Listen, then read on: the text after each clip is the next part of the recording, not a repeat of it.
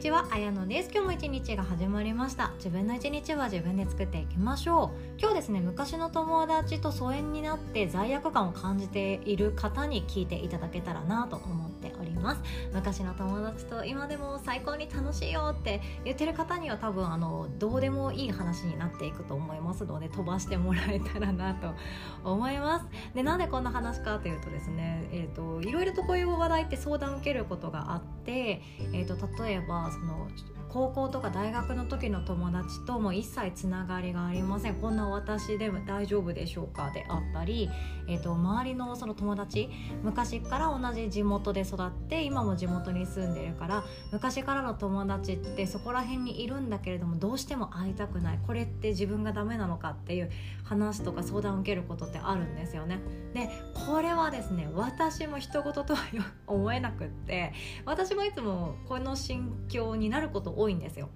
で私自身はですねこれ全然自慢にならないんですけど、えーと、学生の頃の友達で今でもめっちゃべったり仲いいですっていう人って多分一人もいないんですよね。でこれが私自身は、えっと、ついこの間までなんかダメなやつコミュ障なのかな私とかなんていうかだダメなんじゃないっていう寂しいやつめみたいな感じで自分のことあんまりよく思えないポイントでもあったんですよね。でもそれをですね、まあ、私のお師匠さんの及川先生に相談した時にぐさっとくること言ってもらえたんですよ。あでその解決策解決してもらえたんですねその話を。私自身のその友達昔の友達とはもう疎遠になっている自分でダメなんじゃないか説を解決してもらえてそれがすごく私の中でしっくりきたので今日はその解決策を私が学んだことをシェアさせていただけたらなと考えております。とその前にお知らせをさせてください。この夏はですね繊細だけれどもチャレンジしていきたいなって思ってる方の後押しがしたくていろんな企画をご用意させていただきました。まずはですね来週8月8日の月曜日朝11時30分から脱専業主婦したい方のための秘密会議ということで無料のワークショップでございます。ワークショップというかおしゃべり会でございます。当日参加してくださった方のご質問に答えながら進めていくなんともその何でしょうね友達とカフェているような感覚の回でございますのでもう肩の荷を下ろして参加していただけたらなと思っております。えそしてもう一つ8月20日土曜日朝10時30分からは無料のワークショップ後悔しない未来を作るためのスモールビジネススタート講座となっております。去年も開催させていただきまして去年もたくさんの方にご参加いただけました。今年も開催させていただきます。何かやりたいけど何からしたらいいか分かんない。変わりたいけどどうしたらいいか分かんない。自分がこういう個性だから会社で働きたくない。でもどうすればっていう方に特に来ていただけたらなって思っております。で私はですね今こうやって自由業っていうのかな。自由業的な働き方っていうのをやっていて、えっと、ダメだったらうまくいかなかったらパートでも会社員に戻ったりとかすればいいわくらいの感覚だったんですよね。いやなんならもう専業主婦にも一回戻ればいいやくらいだったんですよ。で私が起業したのは一番初めのスモール的な起業はですね 娘が生後半年の頃でまあ人から見たら手がかかるじゃんっていう大変な頃なんですけど私的にはですねなんか辛かったんですよね。毎日毎日同じで子供は成長していくけど私成長してんのかなみたいな。今日もお金使うだけの人間で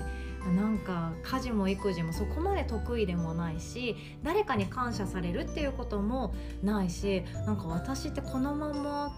過ごしていくのちょっと辛いなって思ったんですよね。つまりこれ個性の話をしてる方からすると分かりやすいんですけど私はどうしても誰かから必要とされたかったんですよ。で誰かに直接ありがとうって言われる仕事がしたかったんですよ。その思いに気づけてからようやく何かが開けてきたんですよね。もちろん初めはですね大きな額なんて程遠いなって思っていたのでえーと、ハンドメイドからスタートしたんですけどその時には、まあ、売り上げが5,000円1万円3万円5万円ってなっていくのも嬉しかったし何が嬉しいかって「ありがとうございます」って言われることがめちゃくちゃ嬉しいんですよね。私のこれでありがとうって言ってもらえる最高じゃんってめちゃくちゃ自分の命が喜んだというか感動したのを覚えてるんですよねでそこからやっぱり自分のコンプレックスっていうものそして人間関係っていうものそして生きづらさっていうものそういうキーワードをどうにか自分で解決できるようになりたいなと思ってヨガの資格を取ってヨガ教室を運営し始めたりもしたんですよね。いろんなことをやってきて今ではウェブ系のお仕事もちょっとかじってはいるのでまあなんかいろんなことをすることによってあなんか生きてるって気がするっていうか失敗も含めて全部自分の財産になるってこういうことかっていうのを目の当たりにしている今の状況なんですよね。で同じようになんか誰かに必要とされたいんだけど私何もできないよって思ってる方に特に来ていただけたらなと思っております。で人ってですねみんなできること山ほどあるんですよ。強みって気づいていないだけで何千何万こと持ってるんですよ。そして自分ができることプロフェッショナルになれる要素っていうのもたくさん持っているんですけどほとんどの方がですねそれに気づいていないか見て見ぬふりしているか、えーと、自分に自信がないっていう言い訳を使っていや毎日のままでいいやっていうコンフォートゾーンですね。こっちの方が失敗もなく何も傷つくことがないから今のままでいいっていう選択をしてしまうっていうことをやっています。でどっちもいいんですどっちが悪いとかじゃなくってもちろん今のままを続けるしかないって思ってる方はその守るものがあったり自分のその守りたい自分像っていうものがあったりすると思うのでそれはそれでいいと思うんですよね。全然あの誰かの人生に私イチャモンつけるっていうこと絶対やりたくないので これ絶対なんですよね。全ての選択肢とかいろんな考えがあっていいって思っています。でもですねちょっと変わりたいなであったり自分の人生の選択肢増やしたいなって思ってる方はですね是非ともいろんなこと質問しに来ていただいてもいいですし話聞くだけで遊びに来ていただけてもいいなって思っております。どちらのワークショップも無料でございます。この音声の概要欄の URL リンクから飛んでいただいてワークショップというところをタップしていただけますとご予約画面に進めるかなと思いますのでチェックしていただけますと嬉しいです。お会いできるの楽しみにしております。で今日の本題いきましょう。ちょっとあの朝からこんな話すんなよって思ってる人もいるかもしれませんね。えっと、昔の友達と疎遠になってる自分をちょっと咎めちゃうというか残念に思っちゃう方に今日は聞いていただけたらなと思っております。で私自身の一個人としての見解をまずシェアさせてくださいね。で私自身はですね強がりとかいろんな要素が入ってるかもしれないし言い訳も入ってると思うんですけど昔の友達とわざわざ仲良くしなくってもいいって思ってる人間なんですね。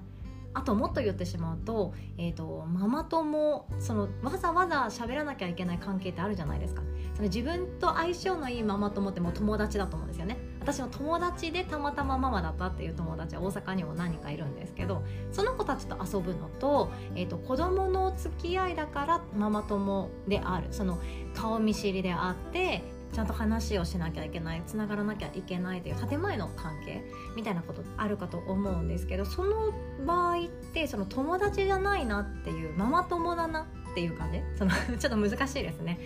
価値観相手の価値観とかがきっと違うんだろうなとかもっと自分のことを話したいし相手のことも知りたいなっていう関係でない場合付き合いである場合ってそんなに無理して仲良くしなくてもいいって思うんですよね。でもちろん大人だからこそ最低限の、えーと、対応って大事だと思うんですよ。にこやかに挨拶をするとかそのご機嫌ようじゃなくていいんですけど「あ今日も暑いですね。あ髪型変えましたか?」ぐらい。もうこれは私のもうコミュ力お化けって言われるきっかけにもなるんですけどとにかく相手に挨拶をしてワンポイント話しかけるっていうこと。もうこれだけでいいと思うんですよね。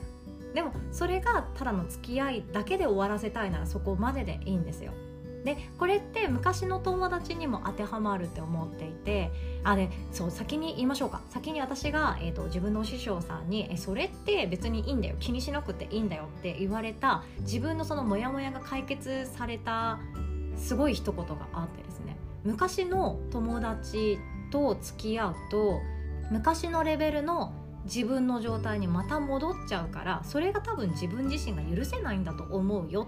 っていう話だったんですよ。ちょっと難しかったですよね。今の言い方ちょっと難しかったなと思うんですけど。例えばじゃあ、えーと、分かりやすく言うと昔の私ってなんていうか対人関係めちゃくちゃ苦手で作り笑顔とかしまくっているタイプ。あと強気な女の子がいたらとりあえずその子に嫌われたくないからその場で話を合わせるっていうことをよくやっていました。あの子と関係が崩れると多分クラスで私はみられちゃうから建前でどうにかして仲良くしなきゃな。よし今日も笑顔の練習だ。みたいな頃もありました。あと面白くないけどそれ面白そうとか行きたくないけどえ私も行きたいっていう適当な意見を言う人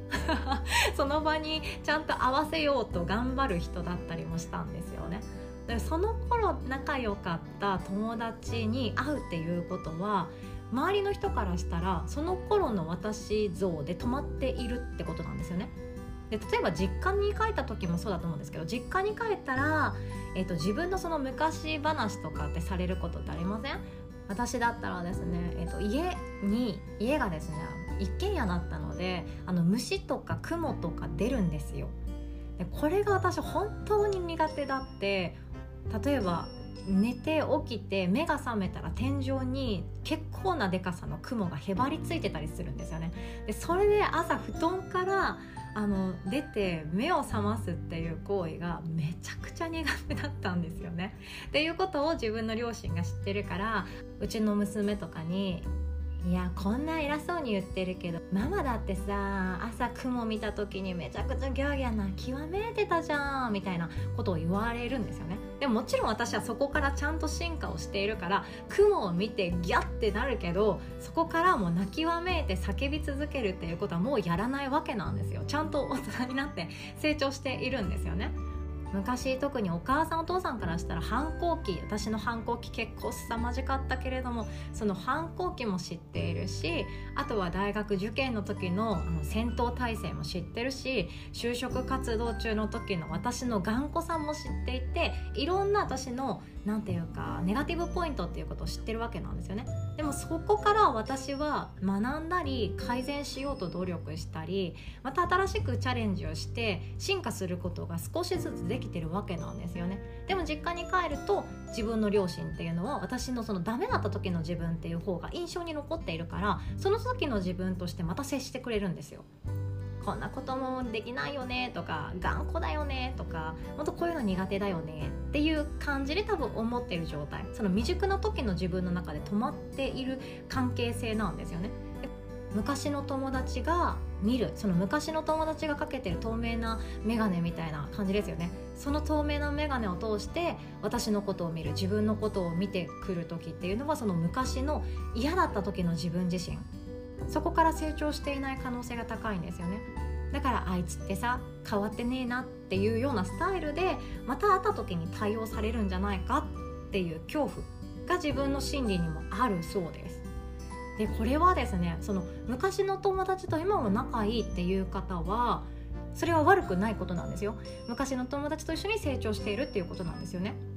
でも私みたいにその大学とかも外に出ちゃった会社も外に出ちゃったもう遠いところに行っちゃったっていう人はですね昔の友達にわざわざ会うっていうのが何ていうか自分がここまでせっかく成長したのにまた戻ってくるっていうようなイメージとか昔の自分が嫌いだった場合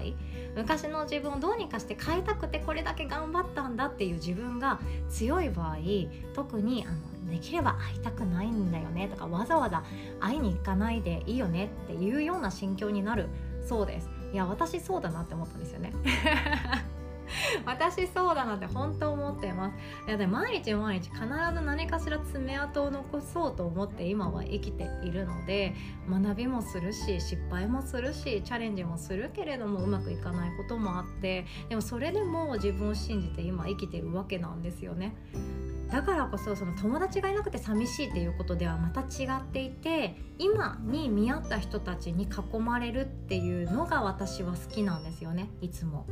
その私自身も転勤族でまたどこかにお引越しがあるかもしれないんですけどその時に出会った人とかその時の関係性っていうのが一番だし今やオンラインがあるからオンラインでつながっている仲間そして同志って呼ばれるような人たちそこでのつながりがやっぱり自分の中で一番心地がいいんですよね。だからわざわざ私はですね昔の友達に会いたいって連絡したこと一回もないんですよね。多分これからもないんじゃないかなって思ってるぐらいもうこんな寂しい人間がいるからあなたがもし悩んでいたら、えーと、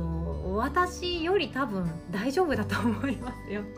多分あなた自身のその環境よりも私の方が自ら孤独を選びに行ってるような、えーと、個性ですのでその心配しなくていいと思います。友達少なくって不安ですっていう方はですね私のことを思い出してください。こんなに自ら孤独を選びに行ってる人間もいるので。でもそれでもですね私はやっぱり今が一番だなって思ってるんですよね。もう今っていうこの今って言ってるこの瞬間っていうこともあるかもしれないんですけど私の今ってもうちょっと感覚が広くってこの数ヶ月前後半年ぐらいこれが私の中で今っていうものであるのであればそこで自分が今どういうふうに向かいたいかとか自分のゴールをどこに設定していてそのために必要なことは何でで一緒に歩みたい仲間はこういう人たちでって思っている生き方の方が私はどうしてもしっくりくるんですよね。で多分私は昔の友達に会ったところで話すネタがもう分かんなくなってしまってるんですよ 昔の友達とその何でしょうまたどうこうしようっていうことが、まあ、機会があるかもしれないんだけれども疎遠だったとしてもいいじゃないですかっていうようなイメージですよ。そんな無理してその友達がいないと寂しいやつって大人になってまで言われることってもうないと思うんですよね。友達ももちろん大事です友達も大事です。でもそして大人になったのであれば何て言うか仲間とかチームとかそういうものその感覚的にあ波長が合うなっていう人たちそっちのつながりを高めていくと面白いんじゃないかなって思います。で私は今ですね自分の中で友達っていうとですね自分の年齢プラス30歳とか20歳とか10歳とかそういうなんか幅広い先輩たち が私の中で結構あの親近感湧く友達なんですよね。同い年の友達ってもうなかなかいないんですよね。なんか自分で喋っててやっぱり寂しいやつだなって思うんですけどいやだから安心してください。自分寂しいやつだなって思ってる方は是非とも安心してください。きっとあなたよりも寂しいやつがこの私なので大丈夫です。っていうお話でございました。私の友達にわざわざ会おうとしない自分の心理っていうようなお話がしたかったんですね。きっと成長がしたいとか自分も未来に向かって進みたいと思っていればいる人ほどその心理で強くなるかなと思います。ということで今日はこんなお話でございました。最後までお聴きくださりいつも本当にありがとうございます。お互い素敵な一日を作っていきましょう。おしまい。